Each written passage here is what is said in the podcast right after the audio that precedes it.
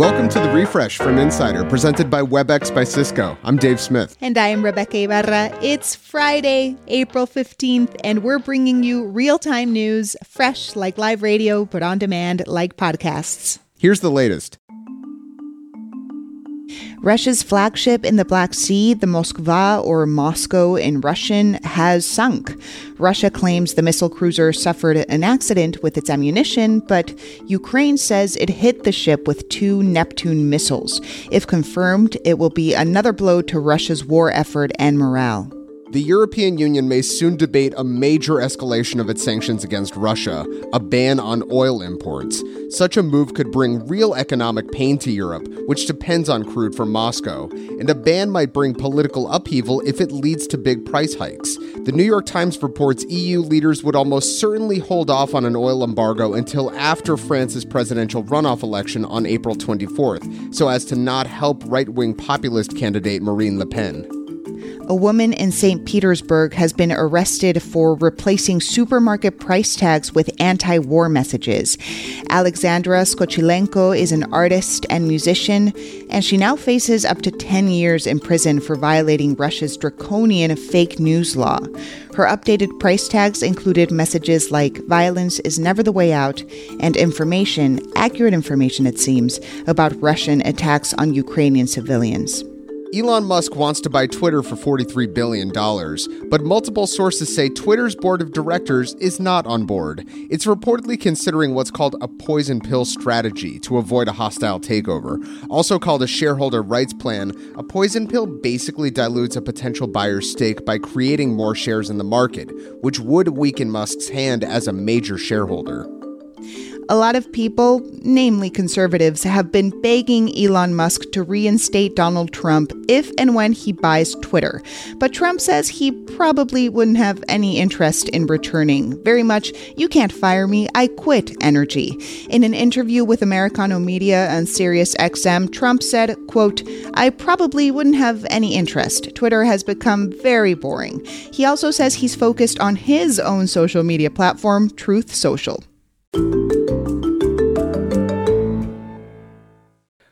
We'd love to hear from you. Email us at the refresh at insider.com. Coming up, we talk about the difficult juggling act of being a working parent during the pandemic and some tips to help those parents out there manage it all. WebEx is driving hybrid work by ensuring almost anyone, almost anywhere, can be seen, heard, and have the ability to contribute equally. Learn more at webex.com slash hybrid work. For the first time, a federal jury considered whether a January 6th rioter could blame former President Donald Trump for having stormed the Capitol. Spoiler alert 38 year old Dustin Thompson was still found guilty despite his claims that he was following, quote, presidential orders. Judge Reggie Walton did take the opportunity, though, to point out that Trump's behavior is a threat to democracy, but for the many other rioters hoping to shift blame, it might not work out in court. New York's public libraries are clapping back at states trying to ban books like the 1619 Project or Toni Morrison's The Bluest Eye. The city's branches will give out free library cards to young people anywhere in the US, giving them access to hundreds of thousands of digital and audiobooks. It's part of their campaign to promote the free exchange of thoughts and ideas. The FDA has approved the first COVID 19 breath test. The device, which is about the size of a carry on suitcase, can give results in about three minutes, and studies show it's effective. That's particularly good news as cases are surging in the Northeast, where notables from Nancy Pelosi to Sarah Jessica Parker have recently tested positive. It's unclear whether we're seeing the start of another surge. Experts are hopeful increased immunity from prior waves, plus more widespread treatments, will be enough to lessen its impact. Good news for more than 200 households in Massachusetts. You can stop making those monthly payments for your pooch. The state's AG found that a California company was leasing dogs, which meant that, yeah, it could repossess the pups in case of missed payments. Dog leasing is illegal in Massachusetts, and it just sounds generally pretty bleak. The company has agreed to settle all of its debts in the state. The chief of the World Health Organization wants people to pay attention to the humanitarian crises outside of Ukraine. Tedros Adhanom Ghebreyesus says while the crisis in Ukraine has large impact, even a fraction of the world's attention isn't going to places like Yemen or Ethiopia. A fraction. And I need to be blunt and honest that the world is not treating the human race same way. Some are more equal than others. Thank you. Since the start of the pandemic, rates of anxiety, depression, and loneliness are skyrocketing, especially among young people. This mental health crisis is taking a toll on working parents who have to split their time between meetings and worrying about their children's mental well being. Insider's Rebecca Knight has two children, they're 14 and 11, and she reached a breaking point recently. So I knew that I had a, a meeting, but I also had a parent teacher conference about some some stuff that was going on in my daughter's classroom that I was a little concerned about.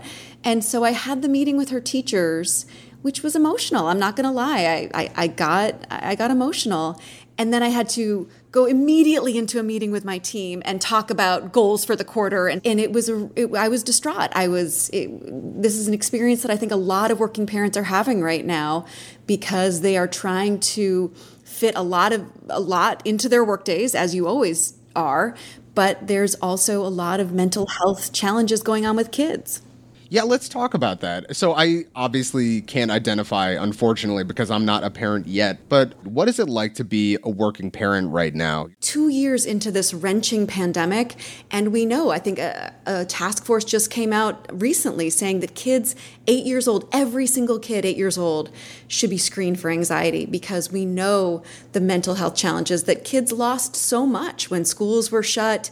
They lost a lot of opportunities to socialize with their peers. They lost face to face interaction with teachers. And so we are really consumed with their well being and, and are they okay? And this is a question we find ourselves asking all the time, including when we're in the middle of our workday and we should be in a Zoom meeting. Yeah, I mean, you know, being a working parent, obviously juggling is nothing new for you, but what is so different about now? I've often reflected on this, thinking to myself, is it harder to be a working parent today than it was for my parents' generation? Mm-hmm. And I've come to the conclusion that yes, it is harder. And I'll, and I'll tell you why. Number one, we didn't have social media when we were kids. So there's that element that we have that's sort of adding to our worries and concerns about their development. And then our work lives are just so much more intense. All of us carry around these little machines in the form of our smartphones that are filling our inboxes and our Slack channels with things we should be doing and thinking about for work. Um, and, and so it's just, it's really hard to shut off. Yeah, and it, it seems it's a very difficult to win sort of scenario. What can employers do to help? I mean, as you said yourself, you're not a parent, but this pandemic has affected you. It's affected all of us. Employers need to understand on a human dimension people are still struggling. The pandemic is not over.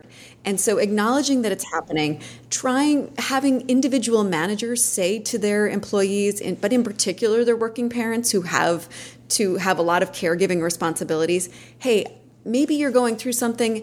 Uh, let me know if I can help. Yeah, that's great advice. I, I, like that it's even just as simple as just checking in and saying, is there anything I can do? Just from a very basic level. But, you know, Rebecca, I do consider you an expert in a lot of things. Oh, and so, oh, please. I mean, you've been, you've been doing this thing for a while, you know, b- both being a working journalist and being a mother. So, what advice do you have for working parents out there when they're having a tough time with their child or with work? How do you handle all of this?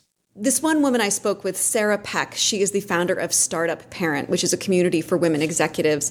And she talked about the idea of using your calendar blocking and using it as liberally as you can. If you're going to speak to your child's teacher or therapist, give yourself time to regroup, recover, take that time, have a little cry, journal if it helps. This is a lesson that I learned the hard way last week uh, in, in, trying to do something back to back to back. Mm. And you said I'm an expert, but I've never had a 14 year old before. This is my first time parenting a 14 year old, and so I'm a novice at that. Uh, so, so I think that just having a little bit of don't being so hard on yourself. We're gonna get through, but but it is gonna take some time.